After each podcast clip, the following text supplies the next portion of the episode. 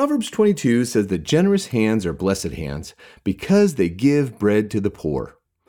When people talk of the marginalized people in society, one thing that should be considered is the needs of those doing it tough.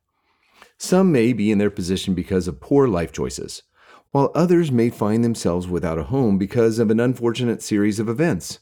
Regardless of how they got there, it does not diminish their value. The poor have been part of society throughout history. The Bible shares how we should treat the less fortunate than us, valuing their humanity and caring for our fellow human beings.